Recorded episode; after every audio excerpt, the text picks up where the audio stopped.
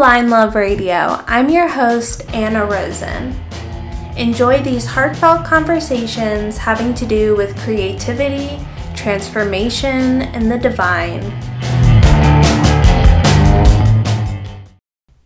Welcome back. I have a real treat for you today. I just got done chatting with Frank from Coyote Water Tarot and it was just a fucking awesome conversation. I feel like I can call him my friend now. Dude, this guy is awesome. He is so artistic, so cool, such a thoughtful mind, so interesting. Um, I just have so I just nothing but good things to say. Um, you will get so much out of this conversation. I learned a lot. I think you will too. What a unique person. He's a Leo and really just coming forward with an open heart, and I can't wait to share it. So, without further ado, I will see you on the other.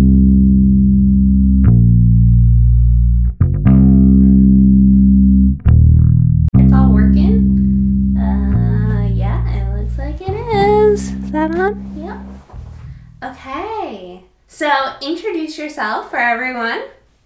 Okay, hi. Uh, my name is Frank Guidry. Um, I um, make tarot cards and Lenormand cards, and um, I live in South Louisiana, uh, out in the country.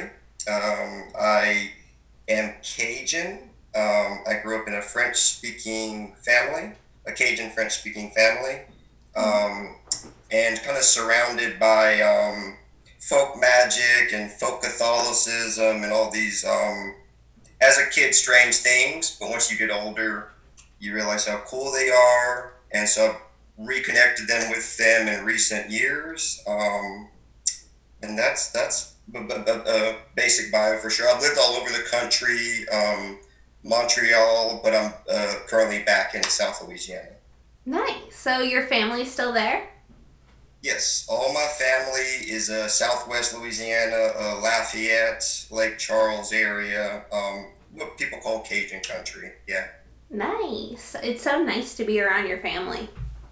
it really is. Are you? Where do you live? Just Yeah. I'm a local, so I have never moved really anywhere. Um, I am in DC, so really close to DC in Maryland, so a little suburb outside of DC. Um, I love it. I went to a boarding school when I was a teenager in Utah, which was like wild and super random. But like other than that, I'm I'm the I'm an East Coast gal. So yeah, I really like it. I'd love to visit down south though. I think that would be really fun. yeah, it's really cool. Um, New Orleans is of course great. Um, Mhm. New Orleans, one of those cities. It's kind of singular, and um, there's just no place like it. You know, like you have like San Fran, you have New York, and uh, New Orleans is one of those cities that's just really unique. Um, but over in Southwest Louisiana, um, it's more of a Cajun rural, more uh, lifestyle, different Mardi Gras, different uh, ways of speaking and things like that. Um, but Louisiana is interesting. It's um, it has a different history than the rest of the South because of French and Spanish colonial versus uh, English colonial period. Um, so it's a very interesting place to visit for sure. Good food too. Good Yeah, and it seems like it feels like it's very magical. Like if a place was magical, it would be there. I think so. Um, you know, people are quote unquote superstitious. You know what I mean? They, they, and I don't mean that in a bad way, but they hold on to a lot of uh, folk traditions here. Um, like I said, growing up, my grandma's house, she she only spoke Cajun French, um, no English, and her house was full of Mary stuff. And I always thought it was so weird as a kid, all these altars and candles, and I'm like, what is she doing? You know, this is some kind of witchcraft stuff, you know. Um, and not until I got older did I realize how cool it really was and how unique it was, you know. Um, so it is a, a really magical place. Uh, Anthony Bourdain, right before he passed, uh, came here. Um, it was one of his last voyages, and um, he was quoted as saying Louisiana is the most European state uh, in the country. and I also agree with that. We're very um, very laid back um, mm-hmm. when, with most things, not with all things, um, especially Cajun people, um, because South Louisiana is more of a French history, Cajun, Creole, uh, melange, and uh, North Louisiana is more Anglo uh, Protestant background. So there's a, a difference, but South Louisiana is very, um, arguably very European to, to today. Actually. So I love your deck that you made. It's so cool. I'm gonna buy one after we get off. It's so awesome. Um, so all the listeners should go and buy it. So how do you say is it Lenormand or am I just like butchering the name? That's that's pretty much it. Uh, Lenormand. you make it sound so much better. Shit, I'm like Lenormand. yeah. It's uh, Lenormand, uh, Lenormand Faux. Um, even I'm butchering it right now because when I think about pronouncing things, then I butcher it. Um, but faux pas mal in Cajun French, we say uh, je m'en fous pas mal, which means can we curse or no yeah? Curse? Go ahead. This is the internet. it means it means I don't give a shit. You know, I, I don't that. care. You uh-huh. know, je m'en fous pas mal, and I created the deck relatively quickly. Um, with not much concern for detail, just wanting to create it and um, you know have that kind of a spirit of not caring, um, uh, a kind of a cowboy aesthetic, if you will. You know? Yeah, so it seems like that was one way that your surroundings influenced the deck. Like, what else you, can you think of? Well, definitely the surroundings, the people. Um, also, so uh, I do need to mention I was I created this deck during a, a class, a course for Camelia Elias. Are you familiar with no. Camelia? Okay. So she's an amazing tarot reader, teacher, writer, artist. She's just phenomenal. Uh, go check her Instagram out yeah. after this. She's so cool. Um, cool.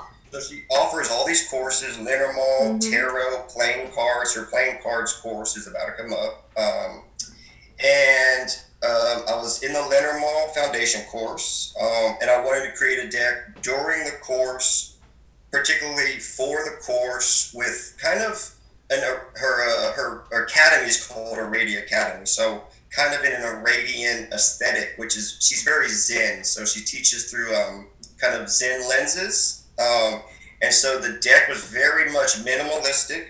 Um, it's very simple. It's deconstructed um, there's not fancy backgrounds or borders or anything like that. Just the more or less traditional Lenormand um, images, and then just the playing cards painted on top, which is traditional. Um, Lenormand decks consist of 36 cards, uh, which with playing cards on top. Obviously, you can't fit all the playing cards because um, there's 36 cards. Um, but uh, yeah, it's a deck that came out of France uh, early 1900s, um, Mademoiselle, you might know all this, but Mademoiselle Lenormand created the deck. She was an old, famous, or not old, but, you know, relatively speaking, a famous French fortune teller. Um, and it was her deck, uh, according to, you know, lore, at least. That's so cool. I didn't know any of this. So I'm really into tarot, but my sister does Lenormand readings. So it was really cool the last time we got together at a family thing I had never really been open about like doing readings and things like that and I like came out of my witchy closet and I was like, "Hey, let's smoke some weed and do some tarot readings." so, we're like at Thanksgiving and I've like gotten my cousins to try it and I like put down some cards and then my sister put down 5 Lenormand cards and then I would lay down 5 underneath it and then she would do the reading and then I would kind of like read off of her reading and it was so cool to like combine the two. I don't know, it was like a really interesting way to like read. I've never like thought of doing like a joint reading, but that was so neat. I don't know, it was cool how they like intersected. Sure, that's genius. I mean, it's um it's hard coming out of the closet sometimes, um, the mm-hmm. witch closet, the tarot yeah. closet, you know. But that's a great idea, kind of to include people in it and do readings in tandem like that. Um, it's funny you say that because I was um, at my mom's house because I don't have Wi-Fi where I live. I live way out in the country, me and my uh-huh. wife, and um, no Wi-Fi. We're, actually, until recently, we're off grid. We still don't have running water. It's a whole different story. But my mom's house because she has Wi-Fi, and she was like, and me and my mom are very close, and so she was like, you know, we're so close. What is all this tarot stuff? We don't ever talk about this tarot stuff. And I was like, you know, it's hard to bring it up with family um, yeah. if they're not, you know, if they don't have the context or background for it. You know? Yeah. So- How did your yeah. family feel about it? Well, they're very. My mom's very cool, very open minded. I Mhm. mean, um, we put her through hell. So when we were younger, so she's seen it all. You know. Um, so I mean, my dad's side of the family very Cajun, so they're very laid back, uh, laissez faire. They could really care less, honestly. Um, my mom's side of the family um, all follow me on Instagram. I really don't know how they feel about. I think they feel about like most people probably feel about tarot, just kind of like it's just this thing, you know. Yeah. Like it's not. I'm not interested in it. They probably don't think it's bad, you know, but they're just it's not their thing, you know. And so when I was like, trying to explain it to my mom today, as you probably know, it's it can be difficult explaining how it works, at least to you, to someone who has no background at all. Uh, Well, reading. it's like trying to exper- explain something that you need to experience too. Exactly. Yeah, like articulating what you feel, and it's like hard if you're not a super articulate person to begin with. Because I think, as artists, especially, like being attracted to something so visual as tarot and um, Lenormand and all these cards, it's just like little pictures that you can kind of get an intuition or feeling about. And it's hard, especially when I guess other people just aren't attracted to that because maybe they take in energy differently or process things differently. But like that's cool. I don't know. My mom finally opened up. It was like so I officially like came out to everybody as doing this. Well, they've like always known, but I really made it public and like told everybody the last eclipse season with Leo in the summer. I don't know if you like remember that time specifically, but I, I do. It was a big transition for me too. Oh my god, dude, it fucking rocked my world. So I did my yoga training and it, that full moon eclipse fell on the last like my um little final project or whatever when I finally like taught the class. And so I was getting like all of this negative feedback from people who were intimidated by it. And they were like, we're gonna sit out. Like, we don't like it. Blah, blah. And I was like, okay, whatever. And then, like, I got up there and I felt like so, like, this is what I'm meant to be doing. And I don't give a fuck. And, like, I was right in the thick of, like, my mom being like, what the fuck are you doing? And then here I am, like, because she goes to the same yoga studio. So she was like, what are you doing? Worlds colliding. Yeah, worlds colliding totally. And I'm like, I got up there and I'm just start like hysterically bawling. Cause like my heart was just like open, but it felt so good to just like show up as myself. And like it was just such a beautiful moment and like I I let it and it was great and then it turns out I'm leading my first workshop on yoga and tarot this weekend and I didn't even notice it, but it's the Leo eclipse again. And it's like, what the fuck? You can't even make this shit up. That's what I say. You can't make this shit up. Yeah, so what was going on for you around that time? Well, oh, I'm just curious. Are you a Leo? What's your sign? I have a Leo midheaven. Okay, cool. And then I'm my- Leo. You're a Leo? Yeah. I love Leos. Leos are the best. We could be a little obnoxious, but um. no, I think they're the coolest. I'm like perpetually trying to be a Leo. And what's your uh, astrology sign? So sign? I'm a Capricorn, and. I have a Pisces moon and a Scorpio rising. So I'm just like very watery and earthy. Sure, I have a lot of Scorpio as well. Uh huh. Um, that watery. Exactly. Um, but to answer your question, yeah, and and so it was the the it was in when was it? Remind me when again I you're think it was about. in early August or in the middle of August. Well, that's what I thought. Um, hmm I was at um a job basically where I was just burnt out at. hmm Um, and I had been there for a while and I was just burnt out. And it was similar to what you just said. It was like you get to a point where you know you, you know what you want to do.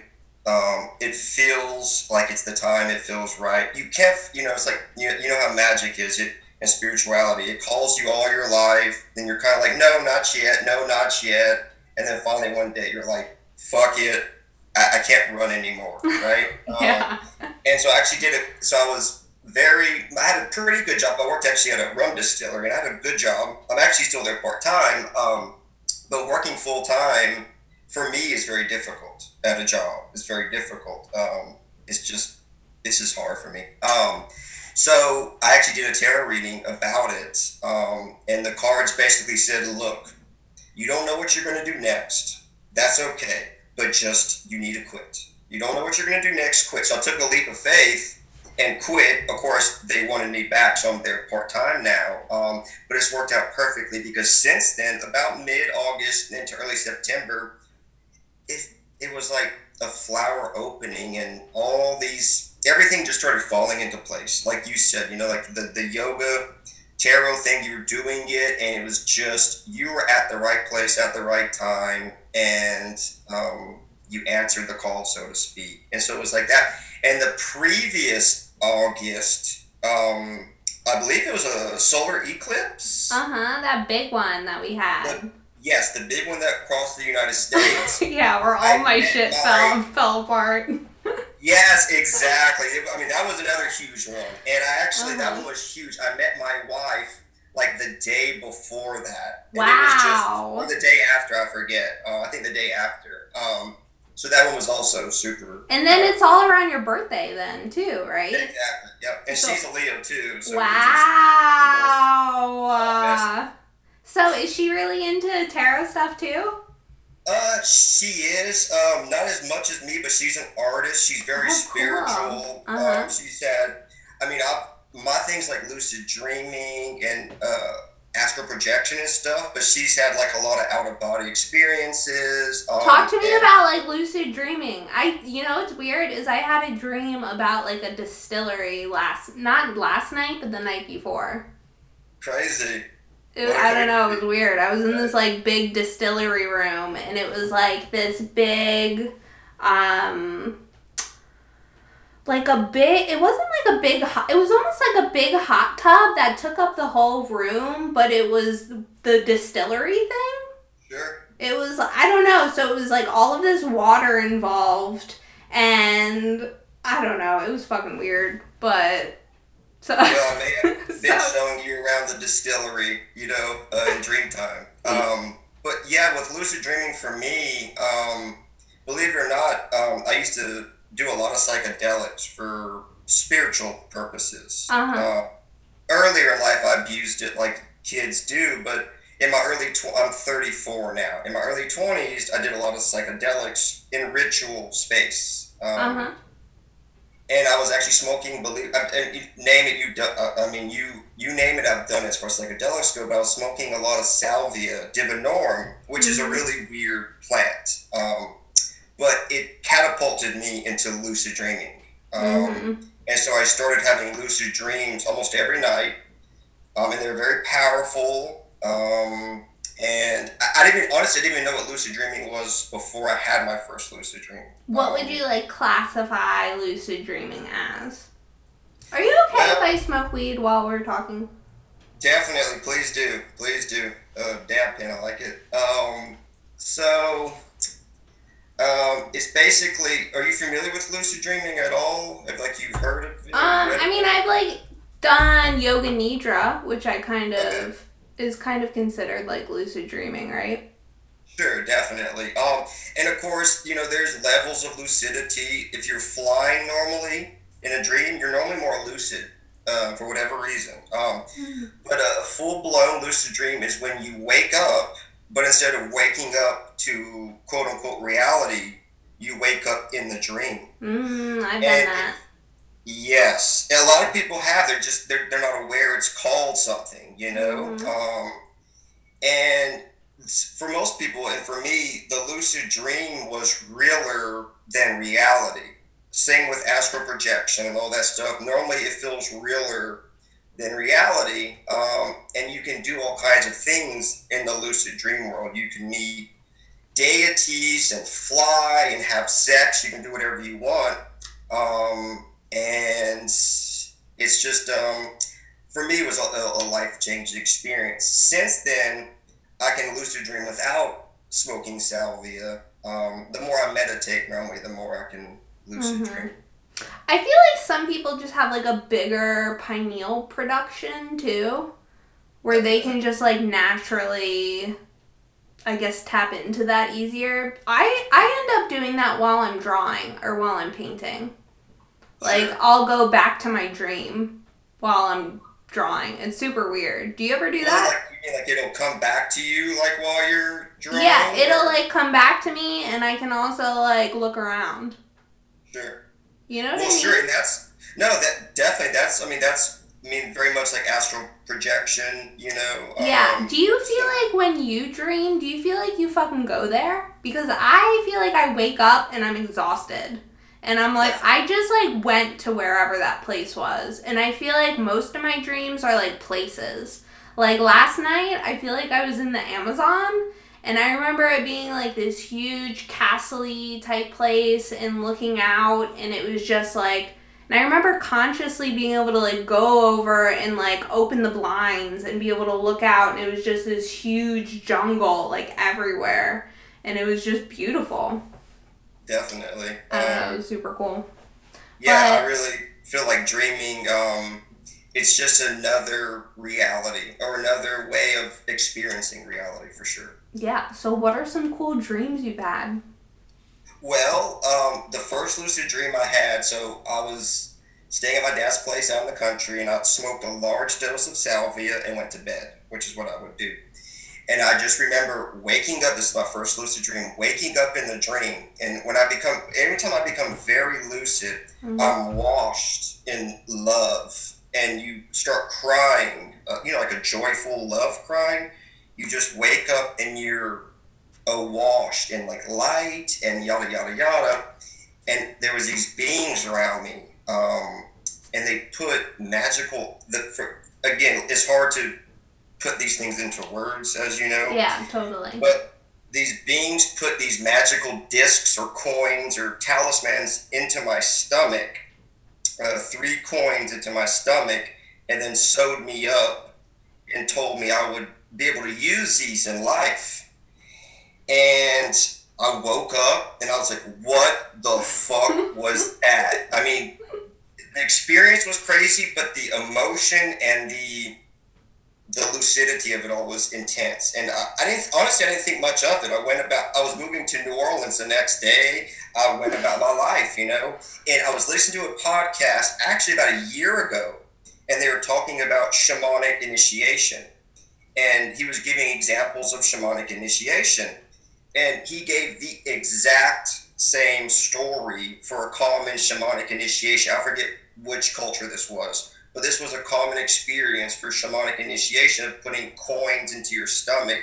And like it clicked 10 years later that I don't know what it was, but it was interesting to hear that someone talking about my experience, um, you know, uh, in a that didn't have it per se, you know, um, and it just connected. And um, yeah, it was very interesting for me for sure. I feel like there's something with like coins especially because I I got this like coin neck. I found a coin necklace when I was in. Let me just show you. Hold on. Let me grab it.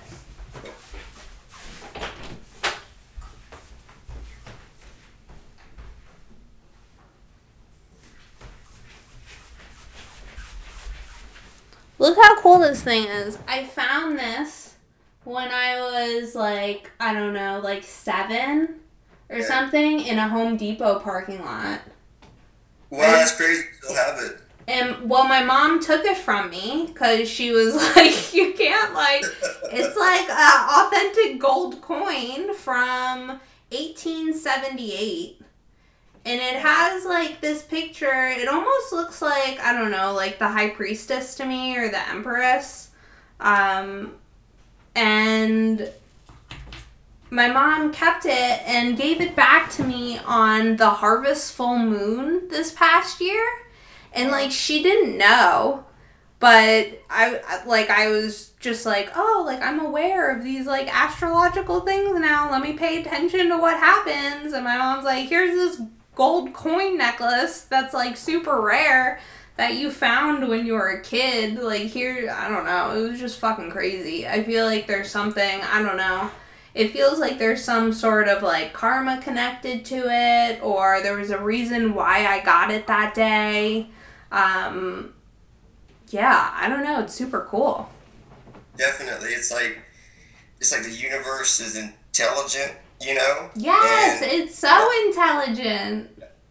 Definitely. Once you start listening, all these, as you know, all these synchronicities start multiplying. Yeah. you start having realizations and whatnot. And I also feel like it's almost like it's intelligent in a way that you can feel it, and it's not always like you're hearing it. And I think that's where that like watery Scorpio energy comes in, where you're like feeling that collective energy. I've noticed like through my art, it's been a real teaching, like going through the seasons and different energy will like inspire different art.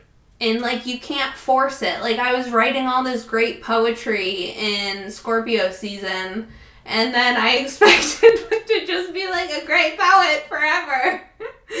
but like it totally like no. Dwindled off for a little bit. Yeah, it's like you I don't know, it feels like you speak to different muses or like different like muses are available at different times.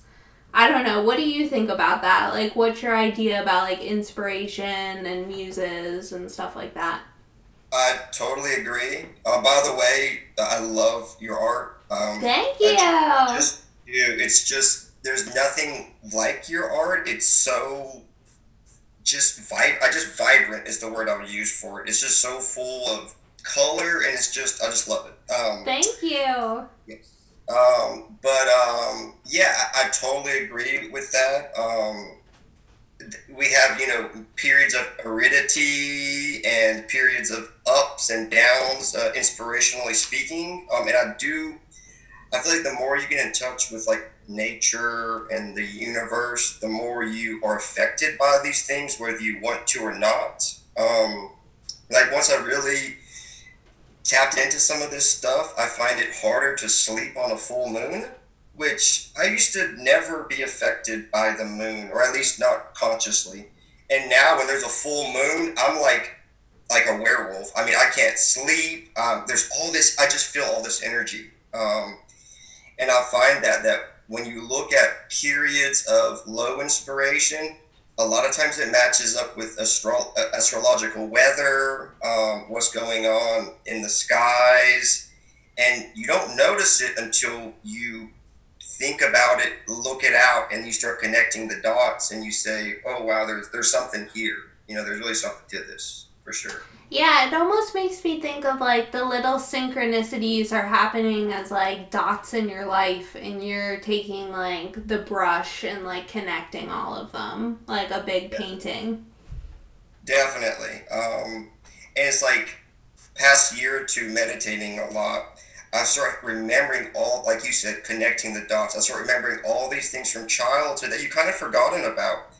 But then during meditation, they come back to you and you realize how powerful they were. And you realize the universe, or whatever you want to call it, has been setting you up, you know, your whole life to fulfill your destiny or your soul path or whatever you want to call it. Um, and yet you start connecting the dots. And as you know, synchronicities then start to multiply and I'm yeah. sure you've heard like you know you're on the right path when you're having more and more synchronicities. You know, mm-hmm. it's like a good um, you know Indicator. spiritual gift. Yeah. So, what are some recent synchronicities you've had? So well, so so I'm doing a Christian mystic tarot deck right now, um, based on mystics like the Spanish mystics, Saint Teresa, the the Gnostics, all the heretics, right? Um, because in Christianity, anytime there was a movement for mysticism, it was normally squashed pretty quickly. Um, so I've always been inspired by the mystics, the Gnostics, all, all always the underdog for me, you know. Um, but I'm doing the Terra Teresa, and speaking of periods of dryness, I've gone through months where I just couldn't create a card for the deck. I just couldn't. I, I would create, you know, different cards, and they just were not the right card for the deck. And like you said, you can't force yourself um, to be creative, at least in, in particular um, different genres of creativity. And so I was, I've been meditating a lot because I haven't had to work all that often. So I've been meditating all day. And during meditation, I've been meditating on the hermit a lot. Um, and a lot of people have been pulling their, on Instagram, it, it's been hermit stuff. Of course, we're in the winter, it's January, it's hermit time. It's just, right? So I'm meditating on the hermit, which saint I should use for the hermit card. And a name very loudly comes to me uh, St. Paul. Um, and I'm thinking, well, St. Paul, he wasn't really a hermit, um, the New Testament St. Paul. So I Google it, I Google St. Paul hermit. Um, and sure enough, the first Christian uh, mystic, you know, uh, hermit uh, saint was St. Paul the Hermit. Wow. And I was like, wow. Yeah. And so Wikipedia, you know, I'm like, cool, whatever. Wikipedia, the day I had that realization was his feast day. And I was just like, wow. wow.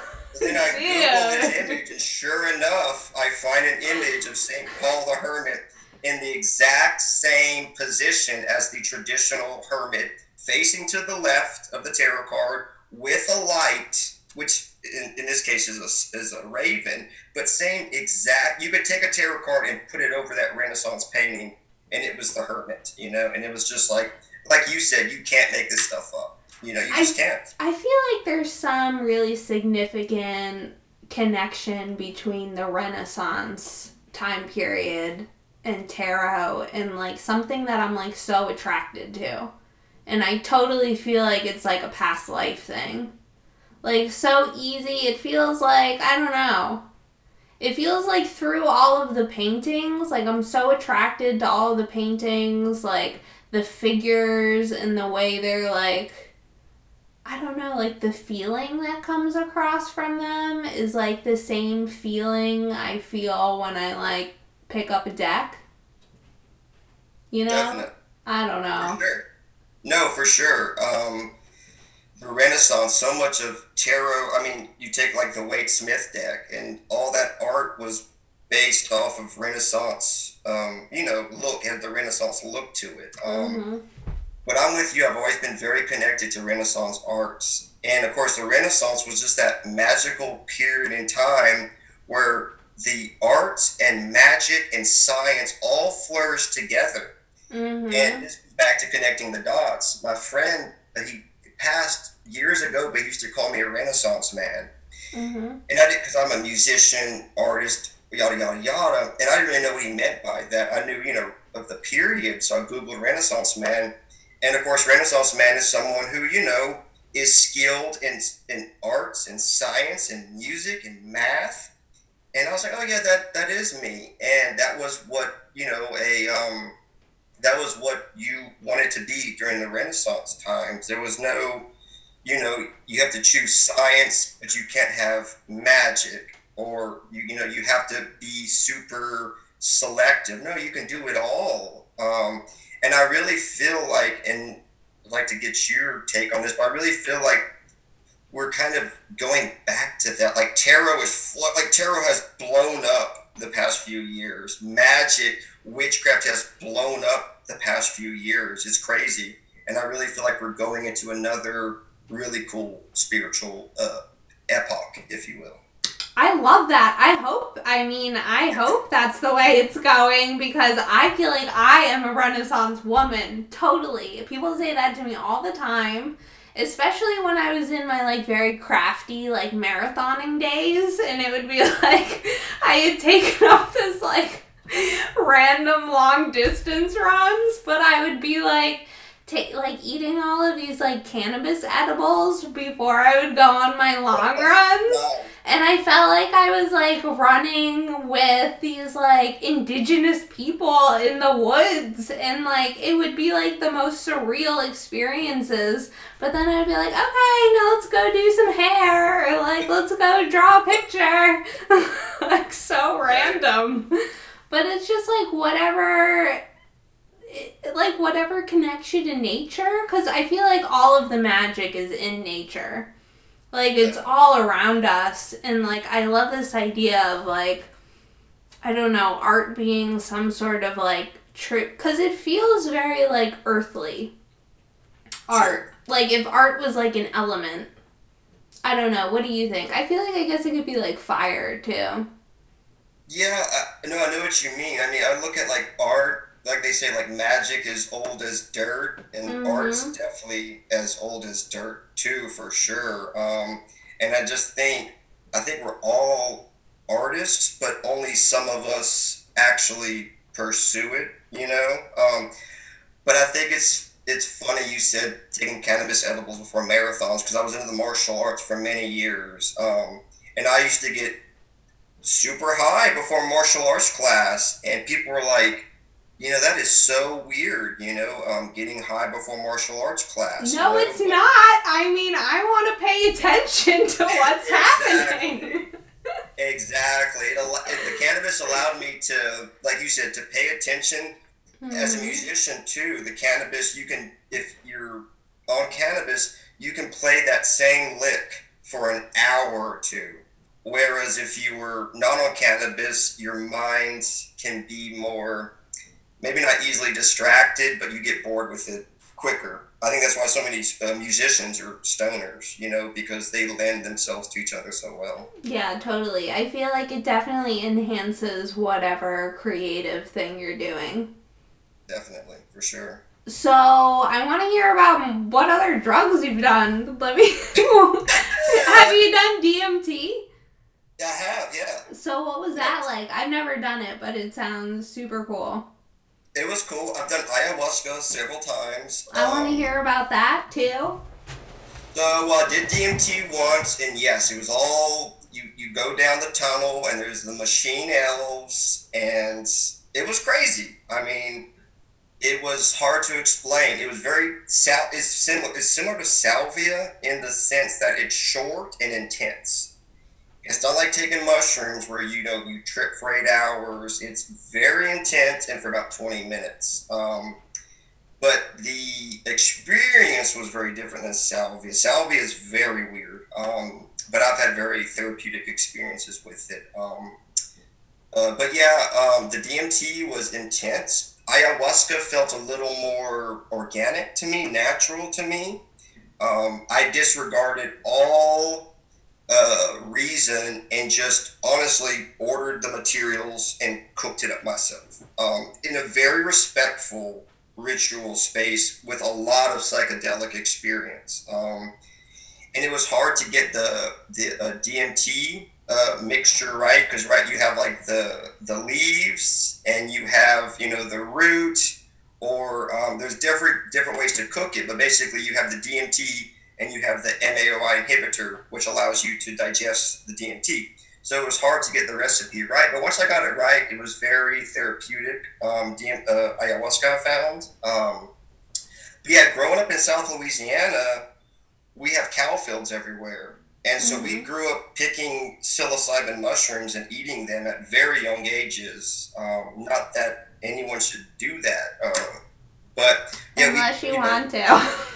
yeah, exactly. You you probably will. People probably will for sure. Um, but yeah, we grew up, you know, picking psilocybin mushrooms out of cow fields. Um, and then, you know, of course, you got to try LSD and things like that. Um, for me, mushrooms, I've always preferred mushrooms. Um, as far as psychedelics go, mushrooms uh, are my favorite. Uh, and you?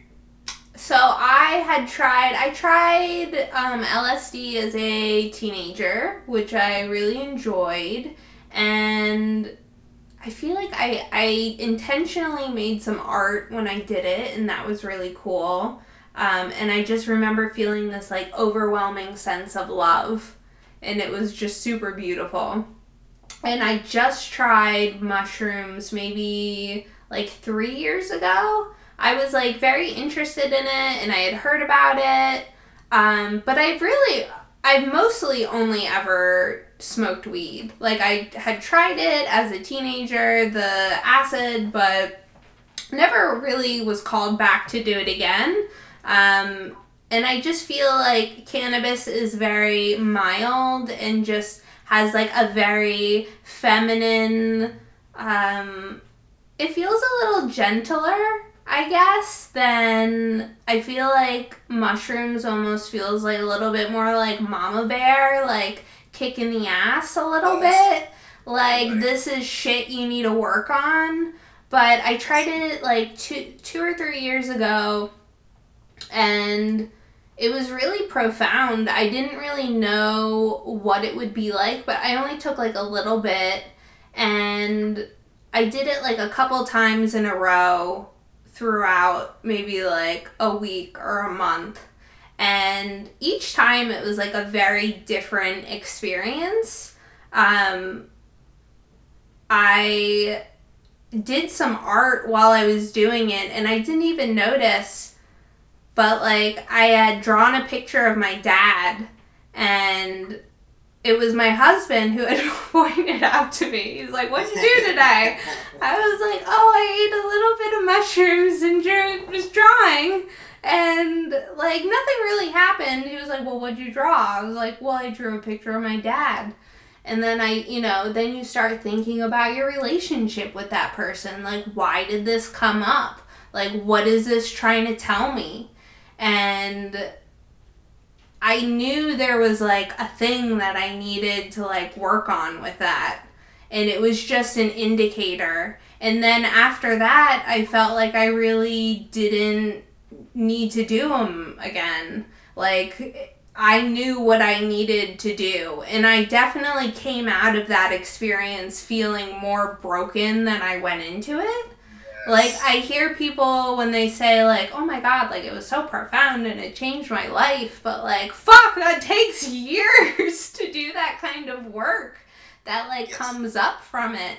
But I think it's so beneficial to know what the problem is or what the th- not even that it's a problem just like what is the lesson that you're working on like where should your attention go and I had this in my desk.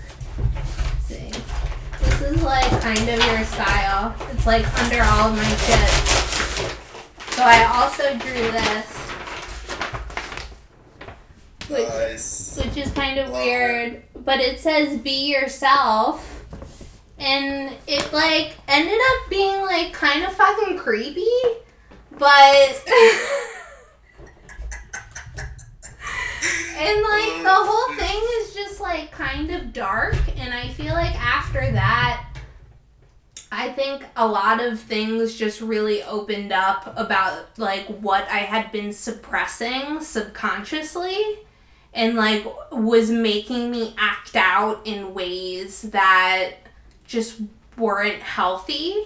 And after I was able to see that, yeah, you feel so you feel worse, I think. Well, I can't. I don't want to say like everybody, but my experience was definitely like I felt worse because I really had a grip of like it makes you look at yourself and you take that like mental inventory of everything you've done and you really see like how you affected people and how you do affect people and like your relationships and um, but once I was able to do that, and then you know, it's been basically from then until until now that I've been able to um, just working on that like a little bit at a time, and then tarot really came into my life at the end of that summer. Now that I'm thinking about it, I did it in the beginning of that summer, and tarot really came into my life at the end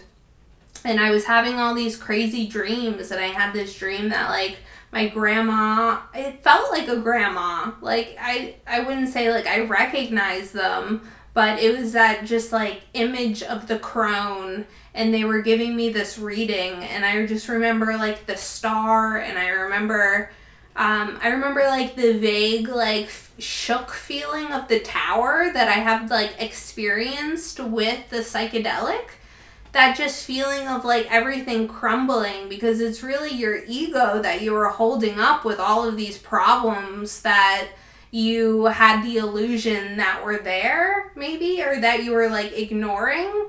I don't really know. It's hard to articulate. Well i'm glad you brought that up. That whole point is is so on point um, because i think a lot of people they think the psychedelics are going to fix everything for them but it's just the beginning. Like you said, you have to look at your own shit. And a lot of times after psychedelics, you feel like a piece of shit, as you should, because what you're doing in the world, you're affecting people. And how do you treat people, you might forget about it consciously, but there's a deeper part of you that doesn't forget about it. And sometimes when you take psychedelics or meditate, you have to look at yourself and you're faced with all this stuff. And you can definitely experience like the dark night of the soul um, or the tower card. And like you said your ego it's a little shit starter. Your little you know your ego is. Um, we all have an ego. It helps us function in the world and external reality.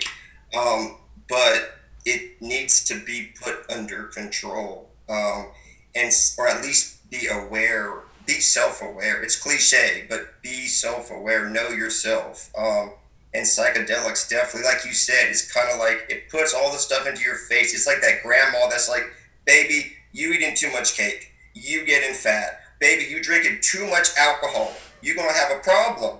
You don't want to hear it, but that's what psychedelics can do: is tell you what the thing. In exact same way with tarot. You know what? Tarot's great for fixing blind spots um, yes. Uh huh. Totally. Yeah. In such like a way where it's like using your third eye too. Where it's like it's almost like you're looking at the cards, but you're looking in between the cards. Tells more than like the cards. Yes. It's like what's in between the lines that That's like it is being it's always whenever I look at like a tarot pattern like there's so many times where it asks me to like sit on the opposite side and look at it from a different point of view and the whole thing like unlocks somehow. Sure. And I feel like there's I don't know, it's just so it's I don't know where I'm going with this. no, totally. I think that's what a lot of people are getting the tarot for. Because a lot of people ask me, like my mom just now, you know, are you predicting the future with it? You can, it's interesting. You maybe have a 50 50 shot. But what the tarot is really good at is self introspection. Yeah, reflection. It's totally a look in the water. You're looking into water. Definitely. And especially like so I I had that experience and you're so right. It's a beautiful starting point. And especially like with the relationship with yourself also. Like it really caused me to think about like my relationship with myself and how I was treating myself and things I felt like I should do rather than just like had a desire to do and really just allowing myself to just simply be myself. Like you're worthy of being yourself. Um, and there's no other person that like you really need to be. But there's still like a lot of shit you need to work through, right? As everybody has. Um, and for so part of that for me, I was getting I was super OCD where I was like checking things a lot and um just really getting into like compulsive idiosyncrasies. so it runs in my family, and I've realized that. So as a teenager, I was on a lot of psychiatric medication and for depression and anxiety, and I kind of got thrown down that loophole.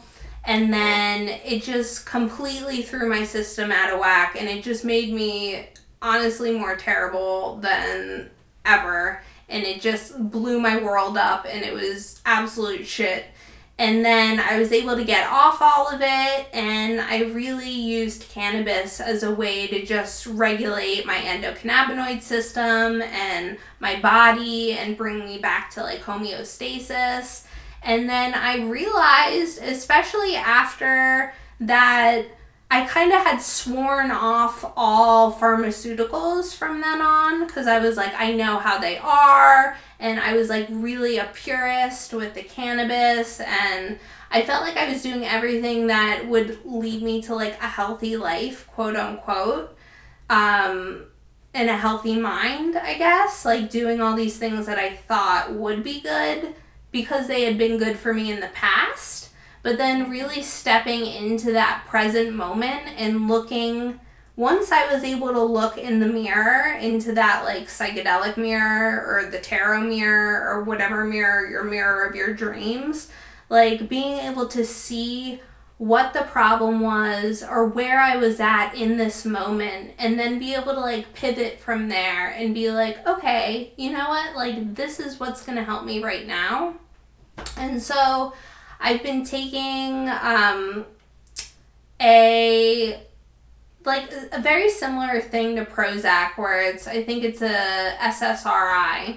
So that's been helping like crazy. Like for the past year, I feel like I've been like along this healing um, path, and it's just helped me so much. And I've I had to be able to open, I feel like psychedelics helped me to open my mind to be able to take in that help too. And it wasn't like, oh, that's what was going to help me. Like, it wasn't the psychedelic that was helping me, it was the self awareness that I got from it that was able to, like, allow me to open up to the things that had maybe once hurt me, but were now going to help me. Sure it's like allowing things to like change and evolve and not being so stuck into like demonizing things and yes. like Black the white, yes. Yeah, and like feeling shame about things and something that like um that you know was once helped me but you know now I don't feel called to do it right now but yeah, I don't know. I have a lot of thoughts. no, no, so well put, and I totally agree. Um, and I have similar experiences with that as well, where you have a bad experience with something in childhood, and then you write it off forever. You mm-hmm. blacklist it. But once you mature and you see it, nothing is inherently good or evil necessarily. And sometimes you come around, you see things differently, and you can use it for healing. Where maybe a year ago it was it, it was just as well the devil, you know. Um, but I'm with you there on psychedelics. Um, they um, it's like a finger pointing, and you know someone can give you really good advice, and you don't have to listen to it. You can go about your life and forget all about the advice. But if you take to heart the message from the mushroom or whatever, you can use that and, and heal and, and grow and whatnot for sure. Yeah, I love that. Cool. Tell me more things. What else do you like to do? So I guess this is like a magic podcast, tarot mm-hmm. podcast. Um, I'm a Santa Muerte devotee. Are you familiar with Santa Muerte? No, tell me. Okay, so Santa Muerte is a folk saint from Mexico. Um, she basically is the Grim Reaper. She looks like the Grim Reaper. Um, and this, there's a point to this. So what we just talked about. So I was raised very Catholic. I went to Catholic mm-hmm. schools, all that stuff. And like most Catholics or Christians, well, maybe not most, but I was very disillusioned with Christianity. Um, there was a lot of hypocrisy. Didn't like the guilt. Didn't like the dogma. It all sounded like bullshit to me. I dropped Christianity when I was about 10 years old, like a sack of potatoes. Um, and I was very, I had a lot of resentment towards Christianity and towards Christians. Um, my ex girlfriend was I met in New Orleans, and she was a she was getting her PhD in history, religious studies, um, medieval um, uh, Catholicism, uh, focusing on a Marian shrine in Italy. So, anyways, we're talking. We just met, and I'm all into magic and hoodoo and all this stuff. And when I heard she was studying Christianity, I was really turned off. Uh, not of not not of her, but just of Christianity. I said, why would you choose Christianity? It's such a terrible religion. Um, but through her, I really started reading about early Christianity, Gnosticism, her you know Christian Hermeticism, and all these things. And I was like, wow, wait a minute. What we've been told about Christianity has been totally hijacked by the by you know the church by Rome, right, to control people. And so she was uh, Mexican descent. And so we would go to Botanicas a lot to buy candles and statues. And I kept seeing there's a big Botanica in New Orleans called F&F Botanica. Um, and I kept seeing this Grim Reaper figure. And I, I thought it was just some death, right? Like some death magic, like bad stuff. I just didn't even think about it. I couldn't read Spanish. I didn't know what Santa Muerte meant. Um, and so my girlfriend was a Mexican religious studies major. So I asked her, well, what is this? And she said, oh, that's Santa Muerte. And I was like, what is she? And she, she was like, well, she's a death god, a Mexican death god. Um, and of course, Santa Muerte predates Christianity, of course. Um, she's death. And I was always into death. Baron Samedi and Gege and all the voodoo uh, death gods um, who have we've we've experienced each other in lucid dreams and stuff like that. Um, so I've always been drawn to death archetypes, death card, all that stuff. And so I'm like, wow, this is so cool. So I start, you know, approaching Santa Muerte. Um, and I gelled with her because most people who are devotees to Santa Muerte now uh, exchange with her and interact with her through a cultural, uh, through a Catholic cultural context. And so I was like, oh, I get this. You have a statue and you have candles and you give her offerings. I get all this stuff. I was raised with this stuff. But she's this badass skeleton god. Like, how fucking cool, you know? It, I felt her in my heart. Um, and so I, I went full blast and I started getting all back into, you know, reading about Christianity and all this stuff through Santa Muerte, through a Mexican death god who brought me back to Christianity, but on my own terms as a mystic and not as a as a preacher or a dogmatic person who's into evil and right and heaven and hell and all that stuff. Because I'm much more of a Taoist, uh, philosophically speaking, or a Zen person, philosophically speaking. Um, and uh, so, actually, her, uh, her she became public in Mexico in the early 2000s. She was always kept under wraps. She was a secret, private practice by Mexicans, by some Mexicans in Mexico she became public in the early 2000s by a woman in a rough neighborhood in Mexico City called Tepito. She had a, a tortilla quesadilla stand, and people kept seeing her big Santa Muerte, and they're like, bring her out, you know, we want to see her. So that was the first woman, this poor, sweet, amazing woman made her public, and it has blown up ever since. She's is arguably the fastest, according to some, she's the fastest growing religion uh, currently. Um, and me and my wife, for our honeymoon, my wife's a big Frida Kahlo fan. So I was like, let's go to Mexico City. You can see Frida Kahlo, and I can go see all the Santa Muerte shit, you know? And so, sure enough, we got to go to the first Santa Muerte shrine in Tepito, this crazy neighborhood Everyone told us, don't, even Mexicans, don't go. It's crazy. It's dangerous. You're going to get mugged. But we went, and it was the most magical, you know, experience in, in physical reality I've ever had. It was like what church should be. It was all about love. There were skeletons everywhere, people spraying her with sprays. It was just a sensory overload, but such a powerful experience. Um, and so, yeah, I'm a big Santa Muerte and, and folk saint fan. Jesus Malverde, all these weird outcast folk saints. Um, I, I take. We have a you know a kinship, as it were. So yeah. I love that. That's so cool. Wow, and it's like even like it's like even the representation of death, but it's such a rebirth in everything that it's brought you, which is so cool. Yes. Like, what a transformation. Yes, uh, and she's known for that. Santa Muerte is a woman. She's a feminine figure. Um, uh-huh. So she's almost like a a death uh, counterpart to to Mary uh, some, or Guadalupe for sure. Mm-hmm. Um, and yeah, she's um, she's a life changer. And a lot of people equate her with the narco culture, with criminals, and criminals do pray to her, but more criminals pray to Guadalupe. You know, um, doesn't make Guadalupe a folk saint.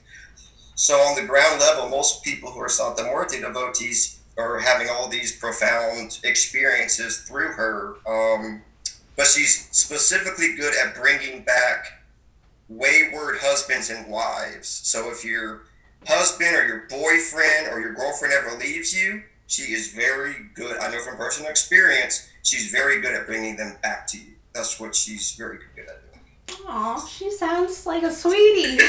You would love her. You would love Yeah. her for sure. love that.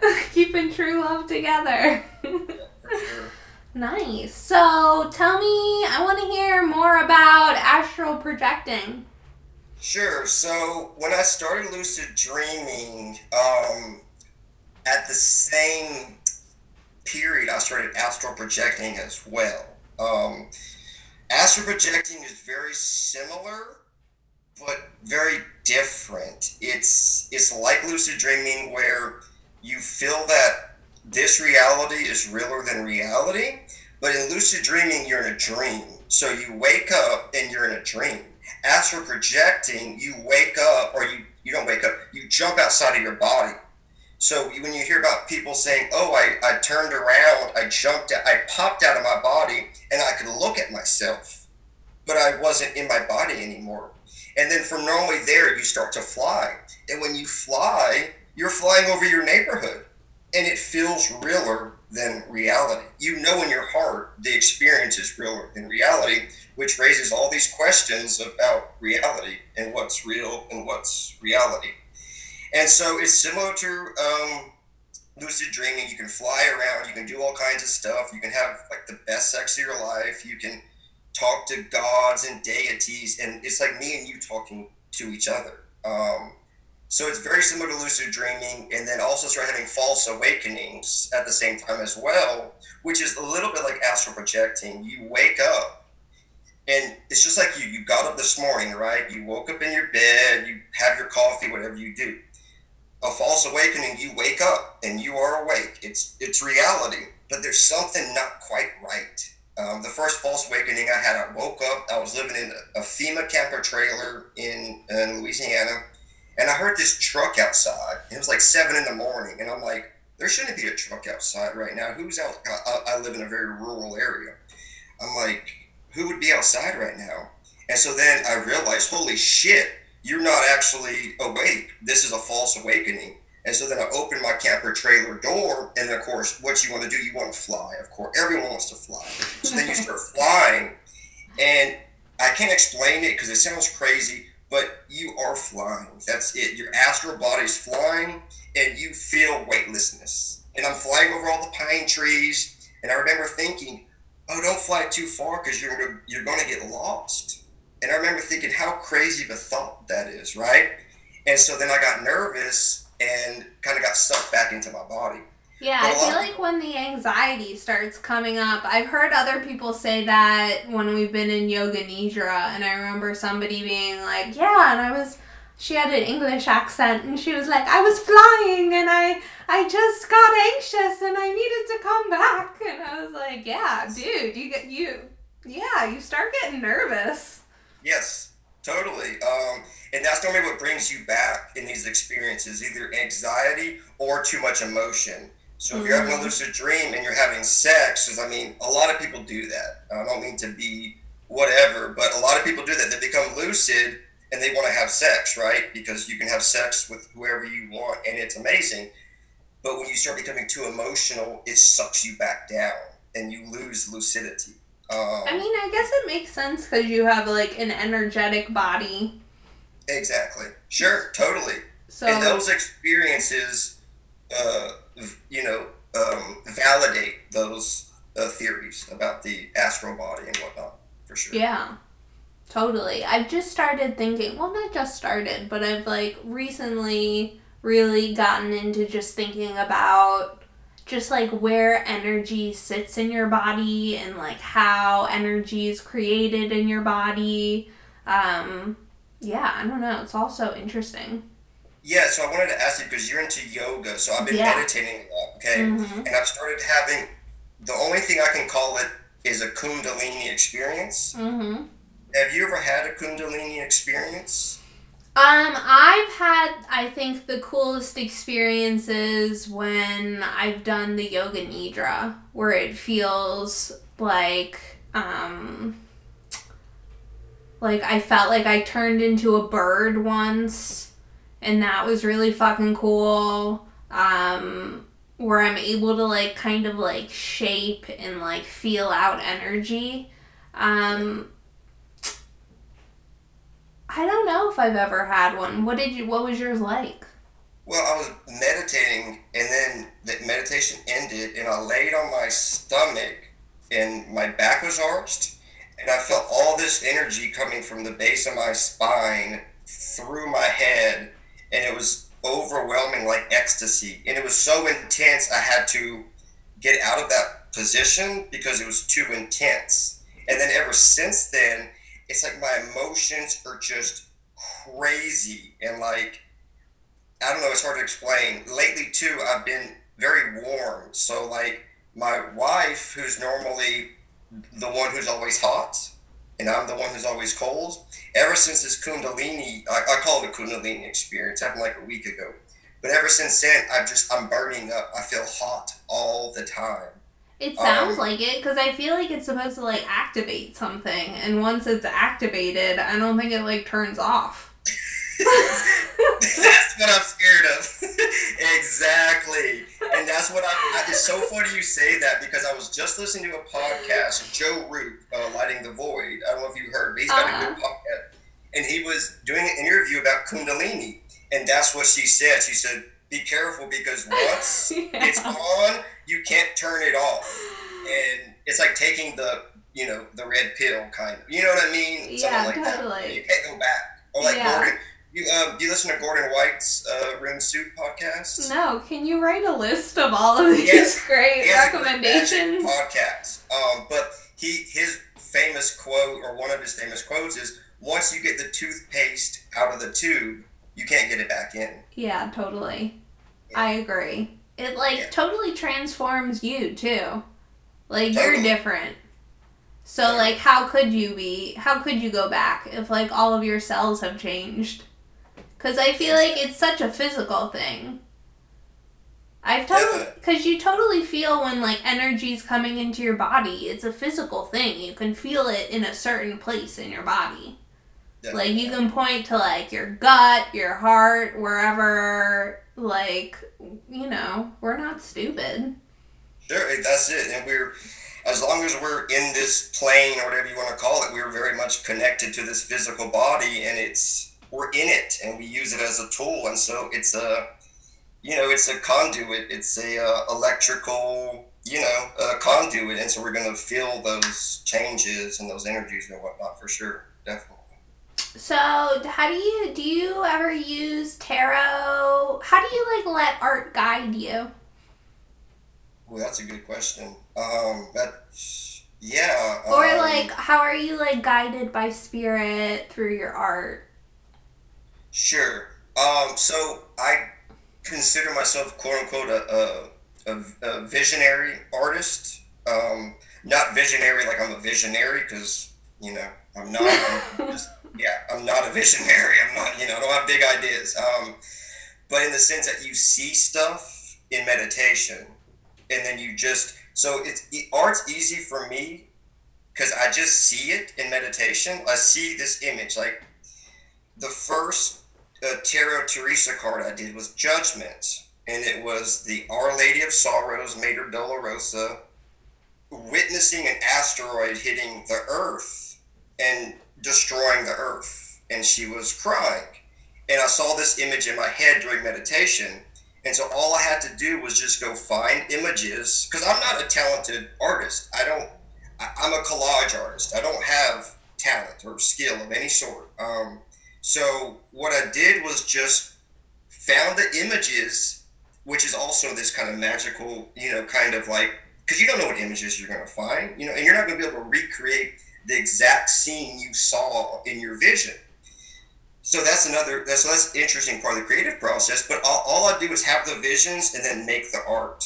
So like I'm really not even an artist at all. I'm just like I see something and then I recreate it. Really is is what I do. It feels like you're like a messenger. Yeah, I would I would buy that. I would buy that for sure because um, yeah, it like I I don't create it. You know what I mean? Like mm-hmm. it's given. Totally. You know? I feel the same way. With like yeah. I I don't get I don't get as much of a vision as I feel like I as like crazy as it sounds. I feel like something like I step aside and something else takes over my body where it's like you're allowing it to like draw through you. Totally. Um 100%. Like yeah like i'll have like kind of like a vague idea i'll get pointed towards like an area of interest and that'll kind of give me like a frame of reference and then just like allowing spirit to like just do whatever the fuck it wants seems sure. like the coolest and and the best results. Exa- exactly. That's just like when I try to force it.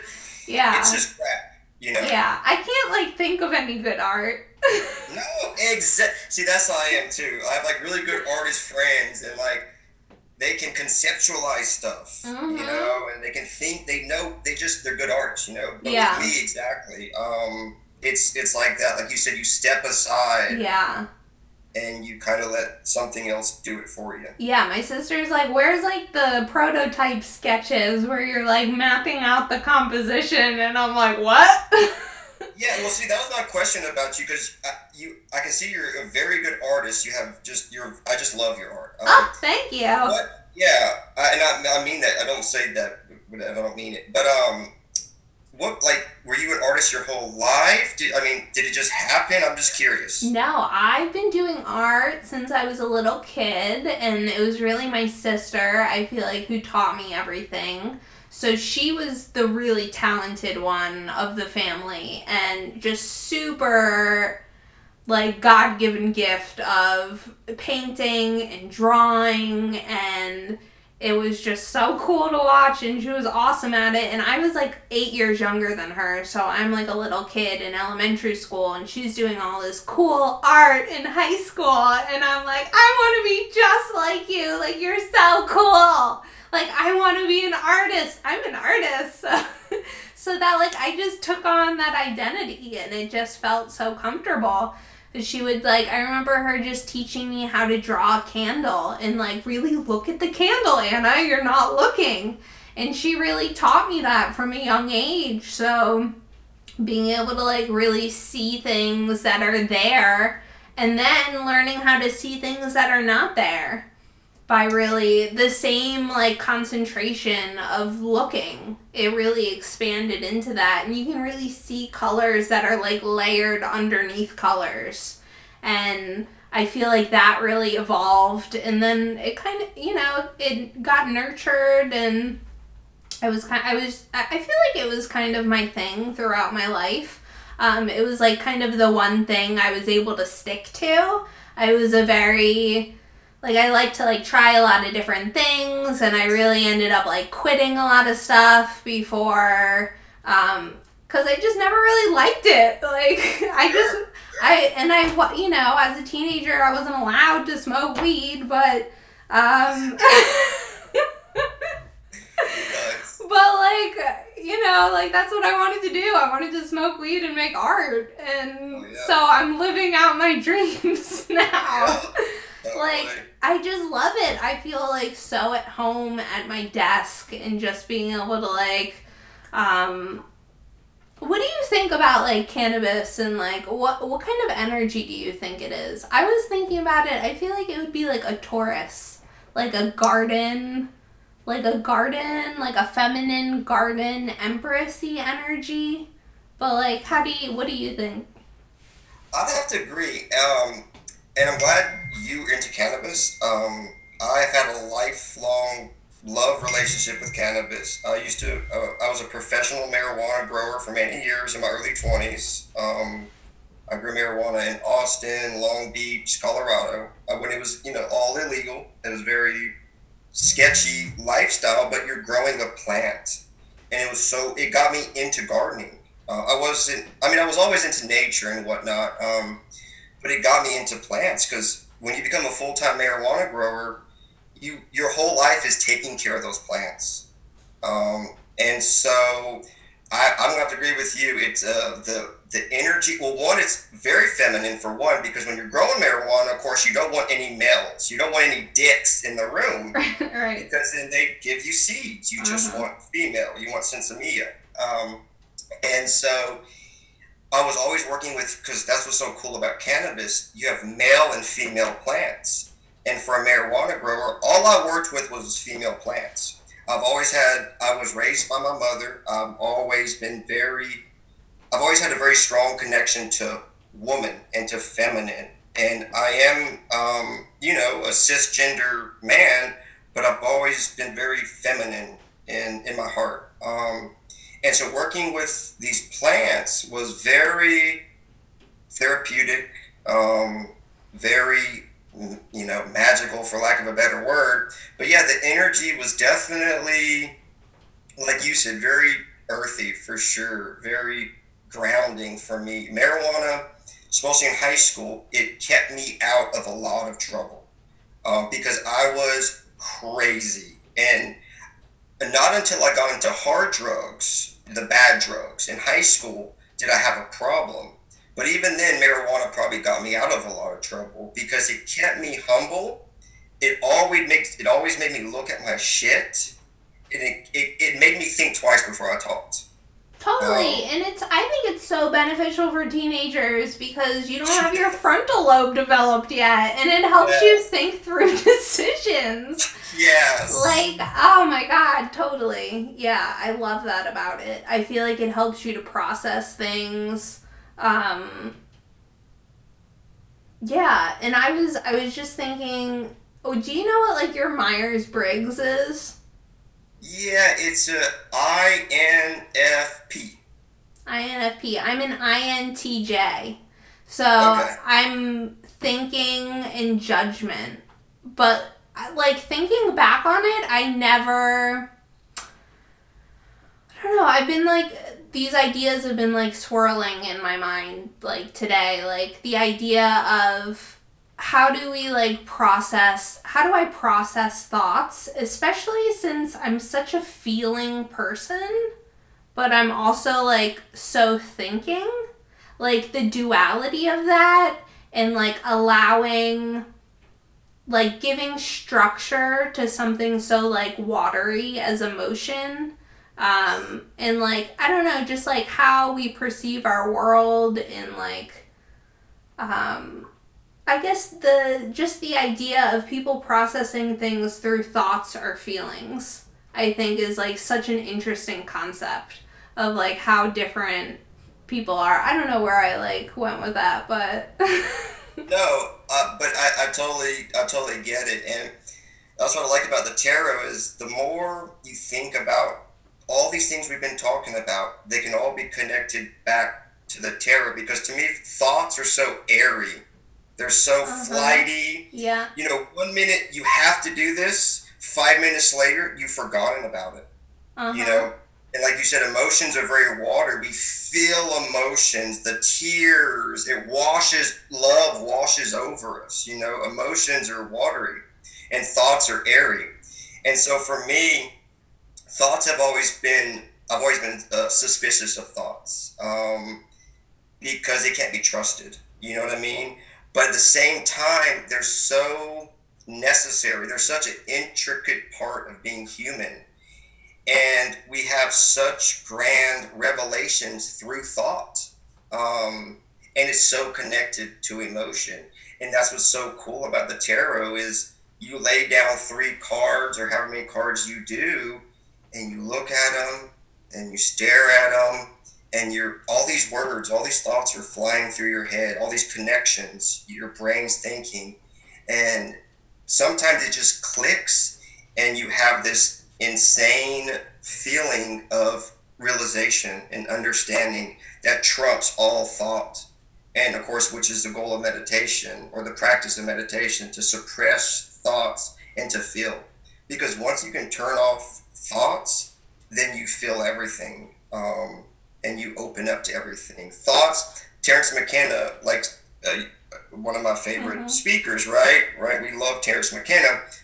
One of my favorite quotes of his are thoughts are not your friends. Um, he also says culture is not your friend, but thoughts are not your friends. Um, thoughts have their own agenda. Um, and a lot of people spend their whole lives chasing around thoughts. Thoughts are not you, you know. And once, but they're not bad though. There is a tool. The mind is a tool. Thoughts are a tool, but we're enslaved to our thoughts, most of us.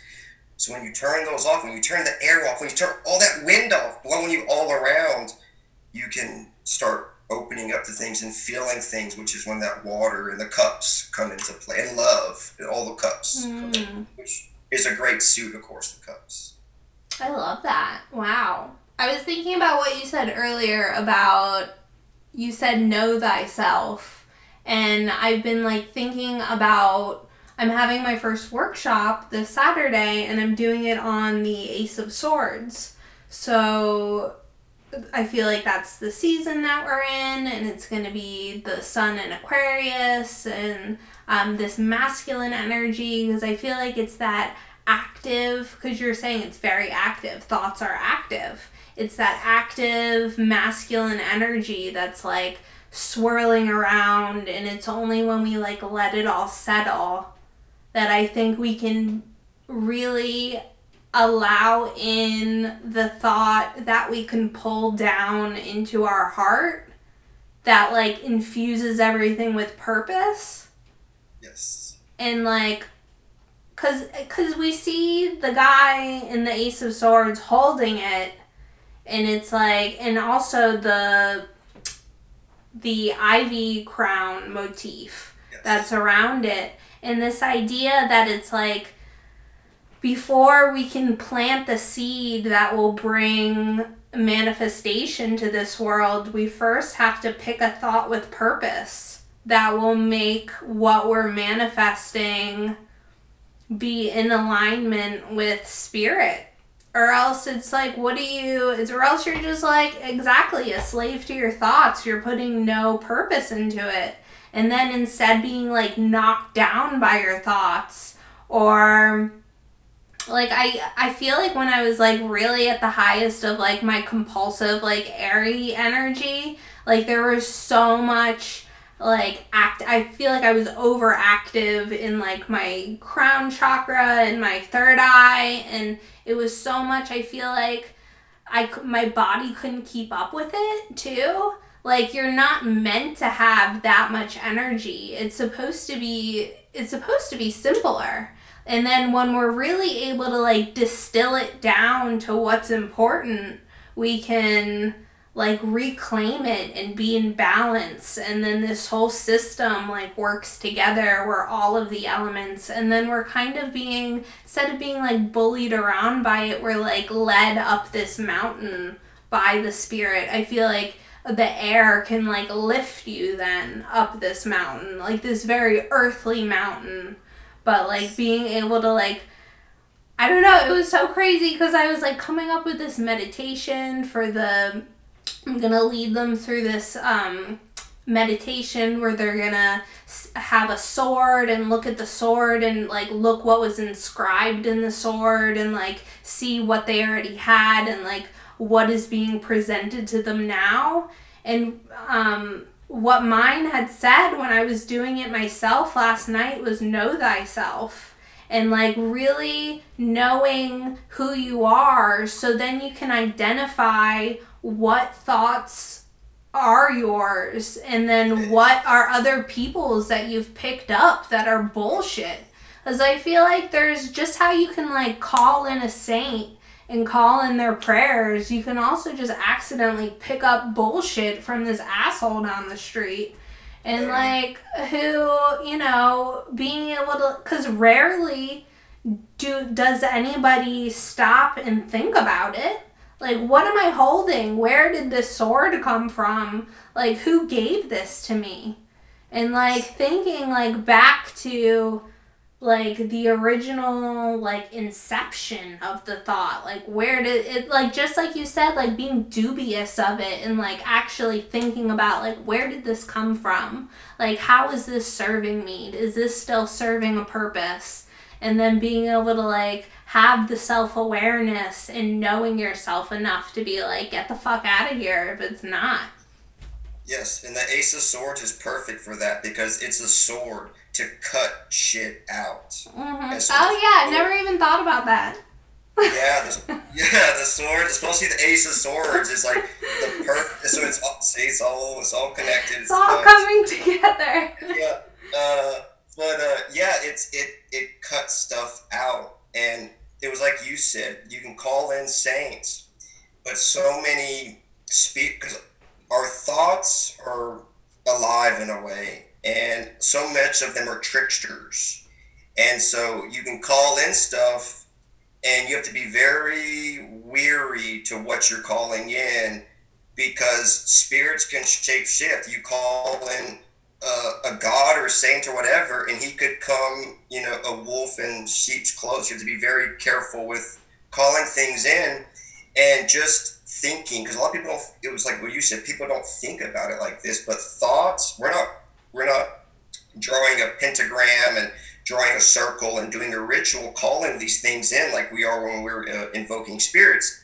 But these thoughts come to us throughout the day, and they're not necessarily, like you said, they're not necessarily ours or to our best. Um, they're not going to serve us so well. Um, so it's always good to have that sword of awareness to cut out the, the fat, as it were. Continue on to part two. Thank you.